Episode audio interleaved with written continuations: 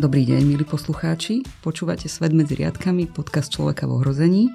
A od mikrofónu vás zdraví Stanka Lupová a mojou dnešnou hostkou je Lenka Kudrnová, krajina architektka a odborníčka na participatívne plánovanie v Metropolitnom inštitúte Bratislavy. Vítajte. Ďakujem, dobrý deň. A dnes sa budeme rozprávať o tom, že naše mesta nie sú vždy úplne priateľské k slabším ľuďom a k zraniteľným ľuďom. Súhlasíte s tým? Je to správne, keď to takýmto spôsobom zaramcujeme, tú našu tému? Súhlasím s tým, že mesto nevytvára podmienky rovnaké pre všetkých obyvateľov a obyvateľky, ktoré v ňom žijú.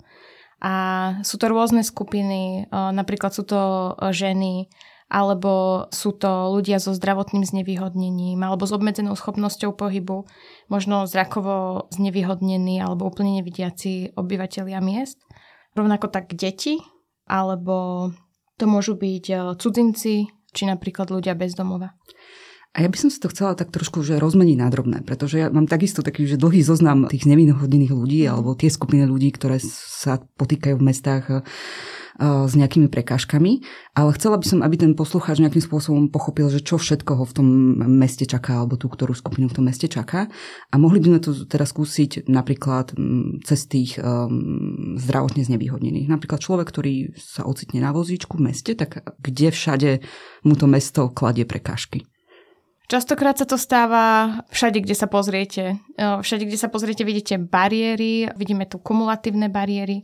Napríklad sú to schody, že mesto sa snaží nejakým spôsobom debarierizovať napríklad verejný priestor, ale je to vo veľmi malej miere a častokrát vidíme aj nesprávne ako keby debarierizovanie toho priestoru a veľmi náročne sa napríklad ľudia na vozičku pohybujú po chodníkoch, kde napríklad parkujú autá a majú nedostatočne e, veľký priestor na to, aby sa tam vedeli pohybovať, alebo sú zle spravené, alebo vôbec nespravené z jazdy e, z chodníkov, tak aby vedeli sami prejsť bez toho, aby mali pri sebe ďalšieho človeka, ktorý by im pomohol alebo to môžu byť e, priestory, kde sa vôbec nevedia dostať, napríklad verejné inštitúcie, ktoré nemajú e, bezbariérové vstupy, alebo sa stáva, že ľudia na vozičku musia s nejakými bočnými vstupmi, keďže nie sú spravené tie hlavné vstupy tak, aby e, tam vedeli sa dostať a vedeli prísť do budovy tak ako všetci ostatní. Počula som už aj príbehy, že ľudia sa museli dostať do budovy cez výťah, ktorý bol pre jedlo alebo pre zeleninu do kuchyne a že týmto spôsobom vlastne zabúdame e, napríklad na ľudí na vozičku. A nie je to, alebo nemalo by to byť povinné aspoň v verejných inštitúciách, že tá bezbariérovosť práve pre ľudí na vozíčku? Ja si myslím, že by to malo byť povinné. Ono to aj v nových e, budovách alebo v budovách, ktoré sú aktuálne vystavané, je povinné, ale v budovách, ktoré sú vystavané a majú bariéry, sa to postupne mení a myslím si, že postupne aj viacero verejných budov bude takto menených a revita- rekonštruovaných. Hm, a tie staré budovy s nimi čo? Či tie, tie, tie, tie takisto sa musia... Tie by sa postupne mali tiež rekonštruovať a mali by sa prispôsobiť tak, aby boli debarierizované. Uh-huh.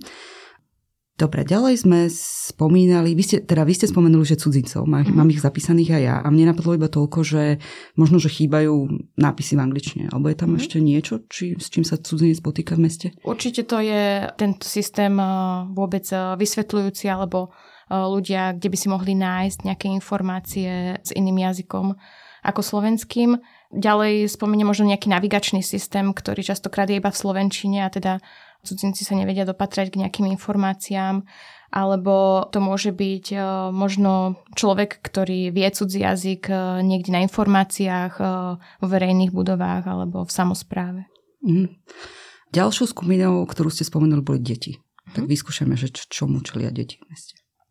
Tak čo sa týka detí, tak si myslím, že sú to napríklad komunikácie automobilové, kde sa cítia nebezpečne, alebo teda prechody prechodcov, kedy vlastne, ak je zaparkované auto tesne pred prechodom, pretože aj takéto situácie sa stávajú, tak vlastne dieťa nevidí na tú vozovku a nevidí prichádzajúce autá a teda musí sa vystrčiť ako keby viac na tú komunikáciu a môže byť aj zrazené napríklad takýmto automobilom. Stávajú sa takéto situácie bežne aj pred základnými školami, a musíme sa takýmto situáciám vyvarovať a teda musíme nájsť nejaké riešenia, aby tie auta neparkovali tak blízko pri tých prechodoch. Čiže riešením by bolo, keby sa posunuli parkovacie miesta okolo toho prechodu. Áno, to oni dieťa... sú aj vo vyhláške, že by auto malo parkovať ďalej od toho prechodu, ale častokrát sa to nedodržuje a uh, vlastne tie auta parkujú vlastne tesne v blízkosti prechodov prechodcov. Inak toto mi vôbec nenapadlo, že t- uh-huh. pozrieť sa na, na to mesto presne s pohľadom dieťaťa, ktoré uh-huh. je oveľa nižšie uh-huh. a že je úplne iným spôsobom uh-huh. uh, to vidie na tom prechode, keď, keď prechádza, je to pre nebezpečné. Skôr mi napadlo ako príklady také, že uh, nie úplne všetky chodníky sú úplne bezpečné, na niektorých parkujú auta, nie, nie, v niektorých uh-huh. častiach mesta dokonca nie sú chodníky alebo nejak záhadne miznú a tým pádom to uh-huh. dieťa asi nevie úplne, úplne bezpečne prejsť. A vy ste mi spomínali, že okrem e, toho, že, e, že ste robili projekt zameraný na presne na, na, na bezpečie detí, ktoré idú do školy, tak uh, ste pracovali aj so škôlkou, ktorá je uh, zameraná na deti s autizmom. Akým spôsobom im vie mesto uľahčiť život? Napríklad uh, takým spôsobom, že bude vizualizovať hru na detskom ihrisku. A to takým spôsobom, eh, že vlastne k hraciemu prvku vizuálne vysvetlí napríklad pomocou piktogramov alebo pomocou nejakých ilustrácií to, ako ten hrací prvok môžu použiť. Keď ide napríklad o šmykalku, tak eh, bude zvizualizované, akým spôsobom sa vôbec vie dostať na tú šmykalku, že sa šmykne, že potom vlastne dopadne a že môže ísť opäť a že takýmto spôsobom vieme ako keby priblížiť tomu dieťaťu s autizmom to, akým spôsobom môže vlastne využiť napríklad hrací prvok. A toto by malo byť napríklad e, prítomené na všetkých ihriskách, aby si to tam tie deti našli, alebo aká je vlastne pointa? Určite by to mohlo byť prítomné ako nejaký vizuálny prvok a rovnako tak by to mohol byť prvok, ktorý napomôže možno aj deťom, ktoré nemajú až takú odvahu ísť vyskúšať ten prvok, ale keď to uvidia, tak možno sa osmelia ten prvok rovnako tak využijú. A nemusí to byť iba pri hracích prvkoch alebo na detských ihriskách, ale môže to byť určite vo tom verejnom priestore ako nejaký prvok, ktorý napomôže, aby aj tieto deti alebo ľudia s autizmom vedeli ten verejný priestor využívať a mohli sa v ňom pohybovať. Dobre, ďalšou skupinou, ktorú ste spomenuli, boli ženy a tam mi napadlo to, že Žena, keď prechádza mestom, tak sa asi nie úplne vždy cíti bezpečne, keď, keď prechádza v noci po nejakých neosvetlených mm. alebo zle osvetlených uliciach. Mne osobne sa to tiež stáva. Zvyknem napríklad večer chodiť s, s, s kľúčami v ruke, že pre, pre pre prípad, že by, že by bol na okolí nejaký útočník a jednoducho sa necítim presne v niektorých, v niektorých častiach bezpečne. Je to o tom, alebo ešte sú nejaké iné situácie, ktorým ženy čelia? Meste? Určite. Ja som na tom veľmi podobne a takisto chodím s kľúčom v ruke večer domov. A určite sú aj situácie, kedy napríklad na terasách von v exteriéri za tmy sedí viacero mužov, tak ženy častokrát prechádzajú na druhú stranu, aby sa cítili bezpečnejšie, aby nemuseli prejsť popri nich. Že to sú ako keby ďalšie situácie, kedy sa pozeráme na to, akým spôsobom dizajnujeme napríklad terasy, ktoré sú pri reštauráciách v exteriéri a sú situované na chodníkoch alebo sú to možno nejaké, nejaké priestory, ako napríklad um, herne, kde vlastne takisto ženy sa ako keby boja prechádzať uh, popri týchto priestoroch uh, večer, keď je už neosvetlený ten priestor, alebo že nikto na tej ulici nie je a teda tiež prechádzajú na druhú stranu, aby sa mu vyhli a rovnako tak e, možno aj keď je neudržiavaná zeleň a ženy sa cítia nebezpečne, pretože uh, nevidia, čo je za ňou alebo nevidia, čo je za rohom. A toto všetko sa dá meniť už pri plánovaní? Pri údržbe napríklad mm-hmm. tých zelených plôch v meste alebo rovnako tak tie terasy, že máme nájsť nejaké opatrenia ktoré eliminujú tie, toto správanie. Ale to potom treba riešiť s tými súkromníkmi. A má me, mesto právomoc um, takýmto spôsobom uh, zasiahnuť? Mesto môže priestoru? napríklad edukovať, uh-huh. alebo môže vytvárať také regulatívy a pravidlá, ktoré zabraňujú takýmto situáciám. Uh-huh. Ďalšia skupina, ktorú tu mám napísanú, sú starí ľudia. A konkrétne tam mi napadlo, že mnohí z nich potrebujú napríklad častejšie chodiť na toaletu a v meste nie sú verejné toalety. Uh-huh. S tým súhlasím. Určite je potrebné, aby okrem samozrejme verejných toaliet, ktoré potrebujú takisto napríklad ľudia na vozičku, a ľudia na vozičku napríklad nevyjdú z domu bez toho, aby si pozreli, kde je verejná toaleta. A keď sa ešte späť vrátime k seniorom, tak okrem toho, že by potrebovali tieto verejné toalety, tak sú to určite aj e, lavičky, kde si vedia oddychnúť a na určitých miestach sú vlastne situované tie lavičky z toho dôvodu, aby tí seniori si po istej trase vedeli oddychnúť, posedieť a mohli ísť ďalej a vedeli sa dostať z toho bodu A do bodu B, kde potrebujú ísť. Uh-huh. A poslednou skupinou, ktorú, ktorú tu mám napísanú, sú rodičia s kočíkom. Uh-huh. A s tým sa stretávam aj ja veľmi často, že tam je veľký problém to, že sa napríklad parkuje na chodníkoch stále a sú to jednoducho uličky, pri ktorých s tým kočíkom neprejdete a podobne je to aj pri mestskej hromadnej doprave, kde človek um, alebo rodič s, s tým kočíkom uh, sa nevie dostať do niektorých spojov bez toho, aby poprosil okolo idúcich, aby mu pomohli. Uh-huh. Toto je tiež niečo, s čím asi mesto môže niečo urobiť. Určite. Jedným z riešení je zavedenie parkovacej politiky, ktorá definuje, na ktorých miestach sa teda môže parkovať a na ktorých nie, kde ostane dostatočná šírka chodníka na to, aby vlastne vedela prejsť e, mamička s kočikom, alebo teda rodič s kočikom. A rovnako tak e, je potrebné debarierizovať aj priestory okolo zástavok mestskej hromadnej dopravy, aby sa tam teda vedeli dostať bezbariérovo aj mamičky s kočikom, ale takisto aj ľudia na vozičku. Mm-hmm. My sme si teraz vymenovali viaceré skupiny. Myslím, že ešte určite sú niektoré, na ktoré sme zabudli a možno sa k ním ešte dostaneme. Ale skúsme si teraz povedať, že ako to teda robí dobre.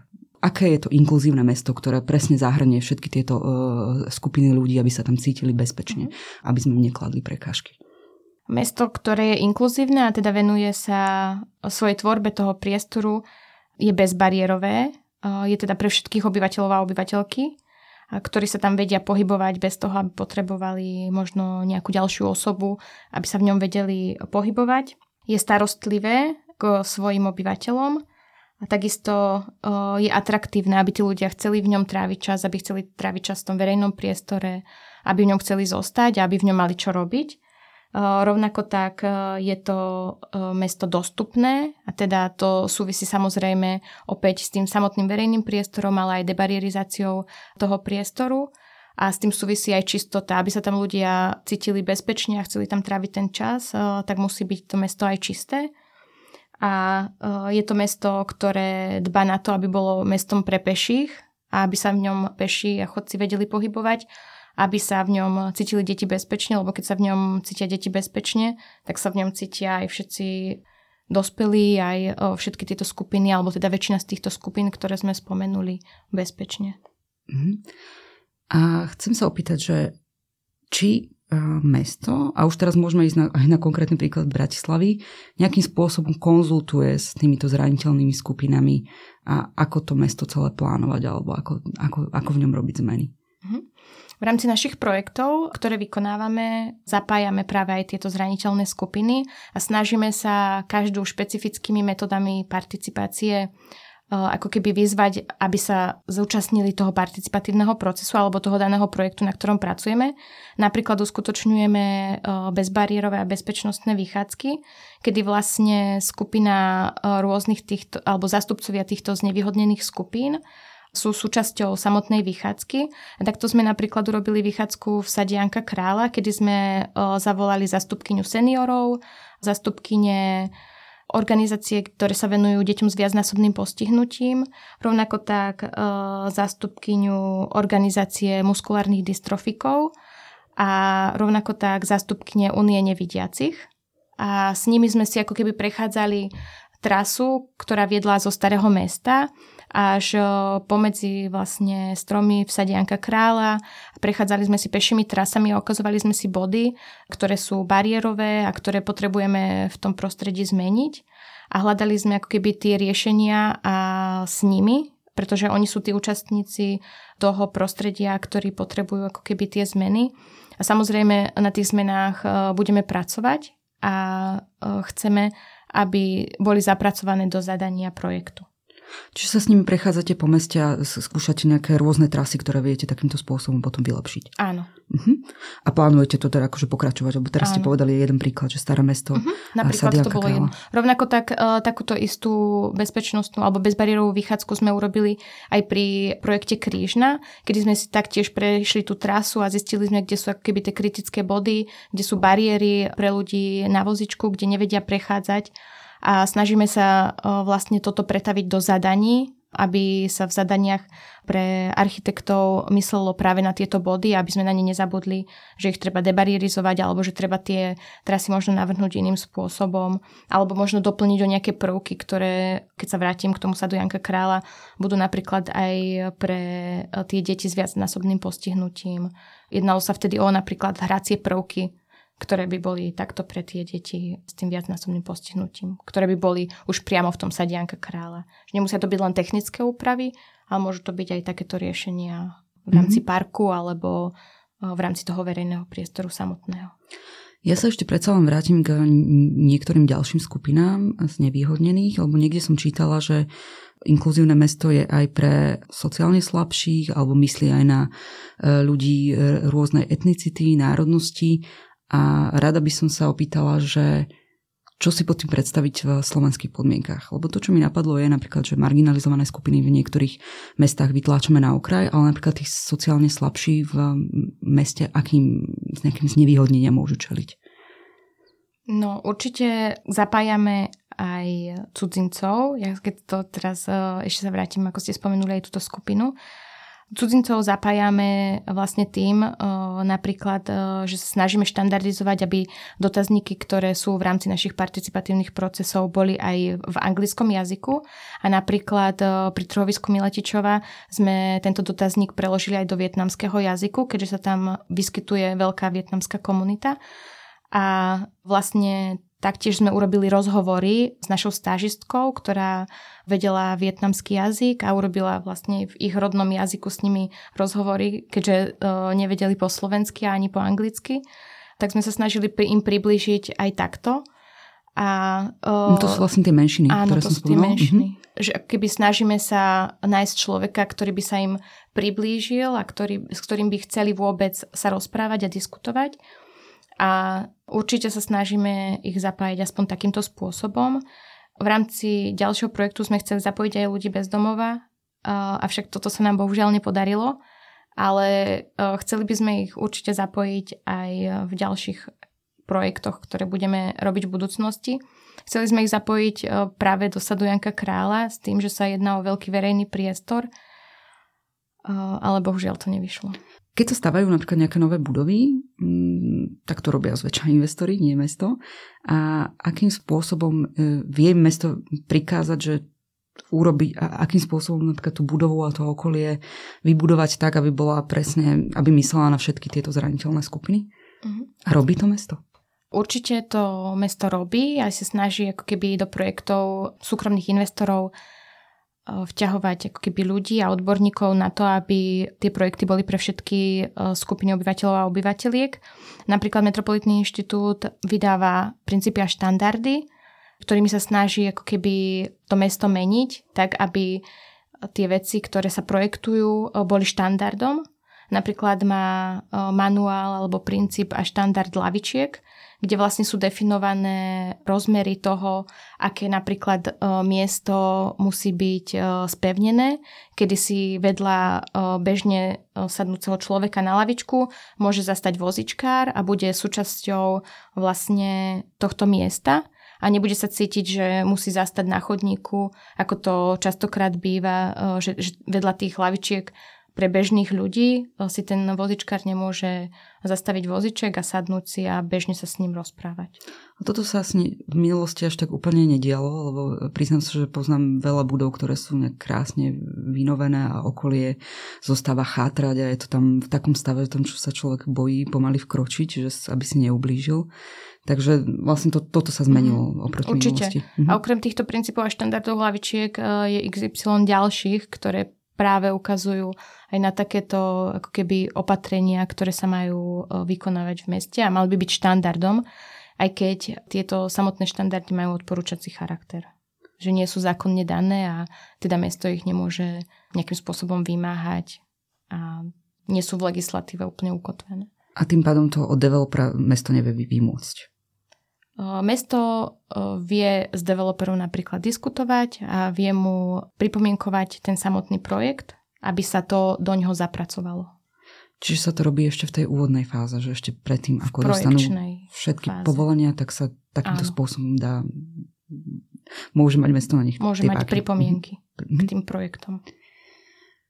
Ja tu mám ešte takú jednu poznámku, že častokrát sa deje, že volá sa to, že greenwashing vo vizualizáciách, že keď e, investor e, chce postaviť nejakú novú budovu alebo sústavu budov alebo viacero budov, tak e, na tej vizualizácii je všade nejaká krásna cyklotrasa, ľudia, ktorí tam behajú, všade je zeleň a vysmiate deti a fontánky tam striekajú, ale potom tá realita vyzerá častokrát inak.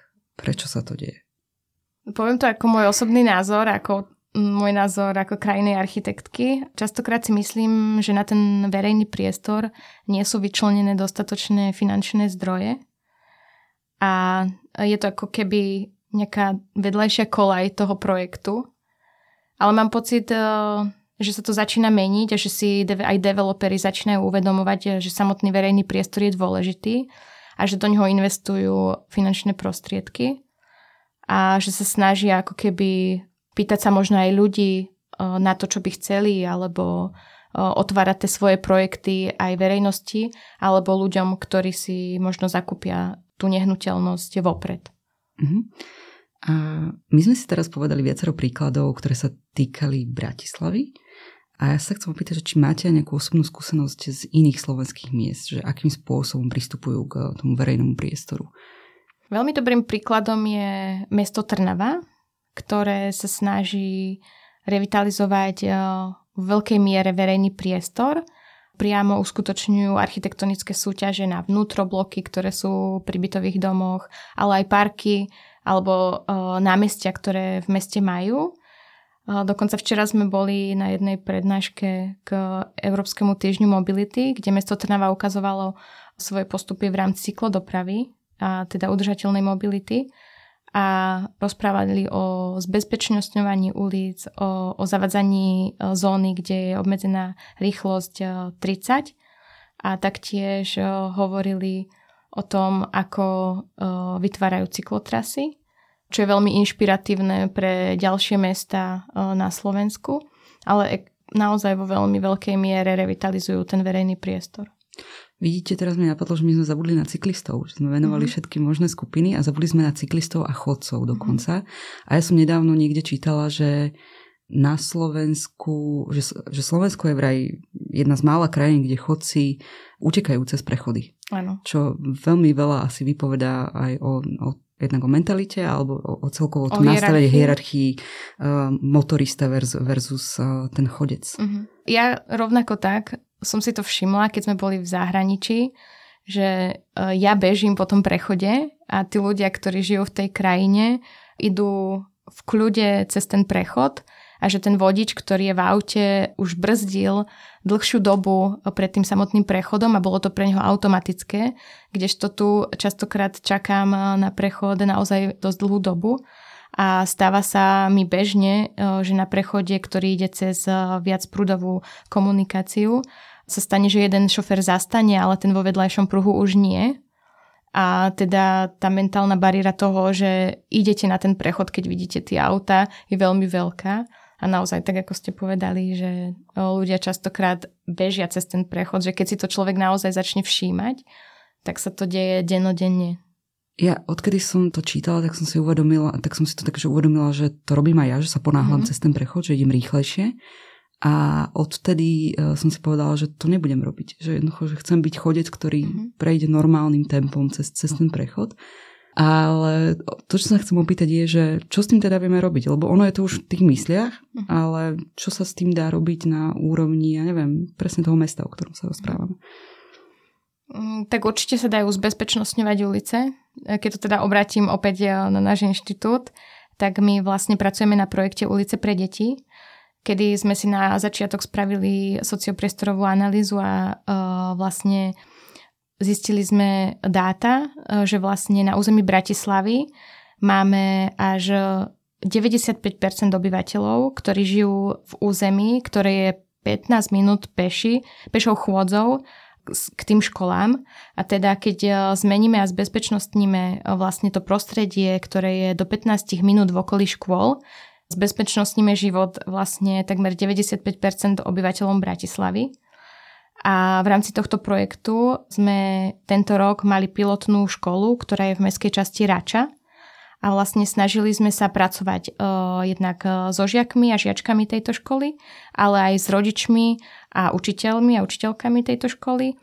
A vlastne v rámci tohto územia sme pripravili také opatrenia, ktoré by mali napomôcť rannej špičke, ktorá je vlastne taká, že do tej základnej školy vlastne rodičia vozia vo veľkej miere deti autami a vytvárajú sa tam ranné zápchy, ktoré vlastne narúšajú život aj rezidentom v tej lokalite. A teda vytvorili sme spolu s dopravnými inžiniermi priebežný chodník, ktorý vedie vlastne cez tú komunikáciu, do ktorej vlastne bežne vstupovali auta a rodičia tam vlastne deti vykladali z aut do školy a my sme na tej kryžovatke, ktorá kryžuje túto komunikáciu, vytvorili ten priebežný chodník a takú drobov zónu, kde tí rodičia vlastne môžu to deti vyhodiť a to dieťa bezpečne prejde po tom chodníku až smerom do školy a teda sa vyhne tej zápche a nevojde do tej bočnej ulice. Ale toto sa asi nedá urobiť všade. Nedá sa to urobiť všade, ale na to vlastne tento projekt bude pokračovať budúci rok na ďalších školách, kde vieme ako keby si tú situáciu opäť zmapovať, e, zistiť e, všetky tie potrebné informácie a prispôsobiť vlastne tie opatrenia tak, aby zbezpečnostnili tú ďalšiu situáciu v tých školách daných, kde, alebo v tých územiach, kde to bude potrebné. Okrem týchto riešení uh, máme aj ďalšie. Okrem toho samotného priebežného chodníka určite sú aj ďalšie opatrenia. Môžu to byť napríklad školské ulice, ktoré sa vlastne uh, závoru napríklad v určitú hodinu počas dňa, alebo to môžu byť už spomínané uh, zóny, kde je tá obmedzená rýchlosť na 30, uh, kedy vieme povedať, že jednak to, že ten človek potom, aj keby ho teda zrazilo auto, má oveľa väčšiu šancu prežitia, ako keď by ho zrazilo auto v rýchlosti 50. A e, rovnako tak e, to auto má väčšiu šancu e, dobrzdiť, keď si to dieťa alebo toho človeka všimne v tej rýchlosti 30 ako v rýchlosti v 50. A vieme meniť ako keby polomer kryžovatky, kedy vlastne to auto musí spomaliť, keď je tam vlastne väčší uhol, mm-hmm. alebo teda menší uhol. To je potom asi aj otázka trochu vymožiteľnosti tej rýchlosti, pretože aj 50 sa v meste úplne bežne nedodržiava na mnohých uliciach. A tak čo s tým Určite sú to aj tie potom technické úpravy, ako keby tých komunikácií, o, napríklad o, vytváranie nejakých ostrovčekov v tej komunikácii, ktoré vlastne nútia toho vodiča spomaliť. Mm-hmm. Že sú to keby tie technické riešenia, že naozaj aj ten polomer tej zákruty je veľmi dôležitý na to, akú rýchlosť to auto tam vlastne bude mať. Takže keď už to, ich nevieme prinútiť vodičov, aby išli predpísanou rýchlosťou, tak, ich, tak im dáme aspoň nejaké technickými prekážky. riešeniami, áno. Skúsme teraz ešte že prejsť na chvíľku do zahraničia, lebo predpokladám, že v, pri niektorých tých um, projektoch alebo riešeniach, ktoré ste aj spomínali, ste sa možno že inšpirovali zo zahraničia. Vedeli by ste povedať nejaké príklady um, miest, um, ktoré sú naozaj také, že vzorové, že takto by malo vyzerať to inkluzívne mesto, ktoré je pre každého. Tak určite nemusíme ísť ďaleko a môžeme ísť iba do mesta Viedeň, e, kde vznikla celá nová štvrť Aspern, ktorá do roku 2030, e, myslím, má obslúžiť 20 tisíc obyvateľov. A táto štvrť e, vlastne bola vybudovaná až potom, čo v nej bola linka metra, a vlakové spojenie. A teda následne po tomto sa začala tá e, celá štvrť budovať a teda obyvateľia, ktorí tam už e, potom začali žiť, mali túto dopravu alebo túto, túto mestskú hromadnú dopravu. A táto štvrť e, bola vybudovaná s veľkým parkom, s veľkou vodnou plochou, ktorú vlastne obyvateľia tejto štvrte môžu využívať na kúpanie Okrem toho, že sú tam obytné budovy, tak sú tam rôzne reštaurácie, aktívny parter, sú tam rôzne formy, kde ľudia môžu využívať vodné plochy, sú tam e, rôzne detské ihriska, menšie parčiky, je tam škola, sú tam rôzne služby a teda to, táto štvrť je vybudovaná ako 15-minútové mesto a teda uh, miesto, kde obyvateľia dokážu prejsť pešo alebo na bicykli. Chytím sa tých 15 minút, lebo tu som presne niekde čítala, že inkluzívne mesto je aj také, kde má človek e, do 15 minút e, od svojho bydliska dostupné e, všetko, alebo nejaké základné služby. Čo všetko? Čo, čo si predstaviť pod tými základnými službami? Tak určite to je napríklad materská škola, základná škola, nejaké potraviny, potom to môžu byť napríklad nejaké zdravotnícke zariadenia, alebo denné centra seniorov a tak ďalej. A Bratislava toto asi nie je. Nie je to úplne vo všetkých štvrtiach pôvodne tak boli plánované sídliska, že touto pešou dostupnosťou ste sa vedeli dostať do týchto jednotlivých inštitúcií, ale keď si pozrieme už nové developmenty, tak častokrát uh, sú vlastne vybudované najmä teda uh, bytové domy, ktoré majú v parteri nejaké služby, ale častokrát absentujú napríklad školy, škôlky a potom vznikajú tie problémy, kde tie deti vlastne rodičia dopravujú a vznikajú dopravné zápchy, alebo v týchto štvrtiach vznikajú súkromné materské školy. Podobne. Ale toto je zase niečo, s, s čím vie mesto pracovať a, a, a diskutovať s developerom. Áno, určite. Aj sa to deje, predpokladám. Áno. Mhm. A ešte raz sa vrátim k, k jednej z nevýhodnenej skupine, na ktorú sme za, zabudli, a to sú nevidiaci. A ja som si to tak naplno uvedomila, keď som e, deťom čítala e, rozprávku Mimi a Líza, ktorá je pre, presne o nevidiacom e, dievčatku, ktoré to mesto vníma pomocou sluchu a hmatu a úplne iným spôsobom ho vidí. Takže aký, a čím, čomu čelia títo nevidiaci v meste? Tak jednak absentujúcemu navigačnému systému, keď sa ešte aj ja vrátim späť k tej uh, vychádzke, tak vlastne súčasťou nej boli aj ľudia z Únie nevidiacich a slabozrakých a oni nám presne definovali napríklad uh, hranu chodníka s hranou trávnika, kde vlastne nevedeli nahmatať ako keby ten koniec s tou paličkou a teda ten park bol pre nich nedostupný, lebo sa v ňom nevedeli orientovať. Nebol tam žiadny systém, kde by si vedeli dohľadať napríklad, kde sa nachádza verejná toaleta a teda ju nemohli použiť. A rovnako tak napríklad ľudia, ktorí využívajú asistenčné psy, že nezisková organizácia Biela pastelka vlastne teraz vydala videá, ktoré približujú akoby tú situáciu tých nevidiacich obyvateľov s tým, že vlastne by sme nemali krmiť alebo nemali by sme hladkať tieto asistenčné psy, keď sú napríklad v MHD a deti sa im napríklad prihovoria alebo ich chcú teda pohľadkať pre tieto psy nie je dobré a teda nevedia sa potom tak sústrediť na tú svoju prácu, ktorú majú vykonávať alebo o, napríklad nemáme o, žiadne titulkovanie alebo vlastne v tomto prípade audiopopis pri nejakých o, meských o, témach alebo častokrát to absentuje vôbec vo verejnom priestore alebo o, znakový jazyk o, a takisto Braillovo písmo alebo možno nejaké 3D makety, kedy by si vedeli vlastne títo ľudia ohmatať a zistiť, čo sa v tom verejnom priestore nachádza a ako ho môžu využiť.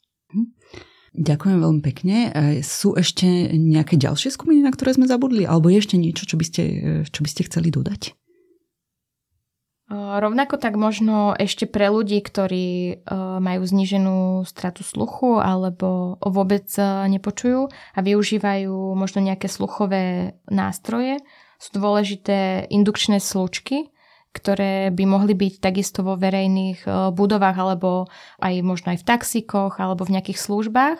A je to vlastne systém, kedy sa oni dokážu e, napojiť na tieto, na tieto zariadenia a tento záznam z tohto zvuku sa prenesie priamo do toho načúvacieho prístroja bez nejakých e, bočných šumov alebo bez nejakých ďalších zvukov.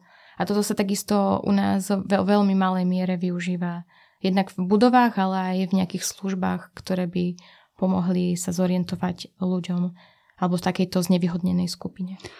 A predpokladám, že mnohé z týchto riešení nie sú ani nejak že finančne veľmi náročné, že skôr je potrebné na to myslieť. Je potrebné na to myslieť a vôbec, aby to niekoho napadlo, že, že niečo takéto je a že sa s takýmito vecami uh, musí začať pracovať, aby sme vedeli mať v tom verejnom priestore alebo vôbec uh, v meste aj skupiny týchto obyvateľov a obyvateľiek. tak ja pevne verím, že stále viac miest na Slovensku bude inkluzívnejších, lebo asi k nejakému tomu ideálu sa asi tak skoro alebo ľahko nedopracujeme, ale už len tým, že o tom rozprávame a snažíme sa poukázať na to, že s čím všetkým tí znevýhodnení ľudia čelia v tom meste, tak už len tým, že o týchto zraniteľných skupinách rozprávame, tak už len týmto vieme podľa mňa meniť, že ten problém pomenujeme. Určite áno. Ja si myslím, že vôbec na to myslieť a že, že to človeka napadne, že postupom času sa ako keby učíme a pracujeme mm, s týmito keby procesmi a je dôležité, aby sa aj tieto skupiny ozývali a my určite tiež budeme vďační, ak e, do nás ťuknú a dajú nám nejakú pripomienku jednak k projektom, procesom, aby sme ich možno do budúcnosti ešte viac vylepšovali. Takže dôležité je, že aby sa aj sa, sami ozvali možno na tých, uh-huh. na ktorých sme zabudli. Uh-huh, určite. A potom, aby sme aj my všetci ostatní trošku empatizovali s tými, ktorí to nemajú možno úplne také ľahké ako tá väčšina. Áno. Dobre, ja veľmi pekne ďakujem. E, mojou dnešnou hostkou bola Lenka Kudrnová. Ďakujem, že ste prišli. Ďakujem za pozvanie. A vy ste počúvali Svet medzi riadkami, podcast Človeka v ohrození. A milí poslucháči, ak máte akékoľvek pripomienky alebo sa nás chcete čokoľvek opýtať, tak nám neváhajte napísať na e-mail, ktorý nájdete v popise pod podcastom. Ďakujem, do počutia.